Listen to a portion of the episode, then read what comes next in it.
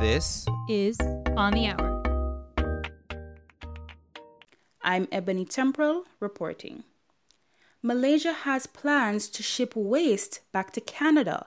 It is now the second country to send back non recyclables, the Philippines being the first, making complaints of contaminated plastic and waste dumped from a Canadian company five years ago.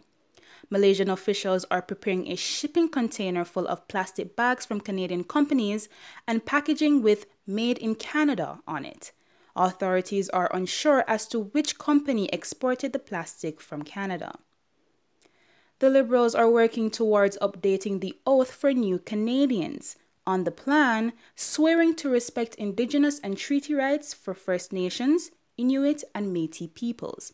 This parliamentary session is coming to a close, so Immigration Minister Ahmed Hussen hopes a decision will be made fast for Bill C 99 to be passed. Hussen says the bill aims to make immigrants aware of Indigenous rights. Ministers are at odds within the Liberal Party over introducing tax on sugary drinks. More commonly known as the soda tax, Liberals wanted to add this initiative to their platform for the upcoming federal elections in October. Health Minister Ginette Petitpas Taylor is not for this, saying adding the tax was not a part of their healthy eating strategy.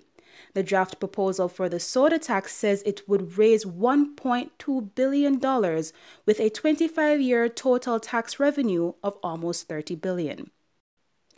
That wraps up today's report. Make sure to follow our Twitter at On The Hour 2, Instagram at OTH underscore news, and check out our website, onthehourtoronto.com. I'm Ebony Temporal for On The Hour.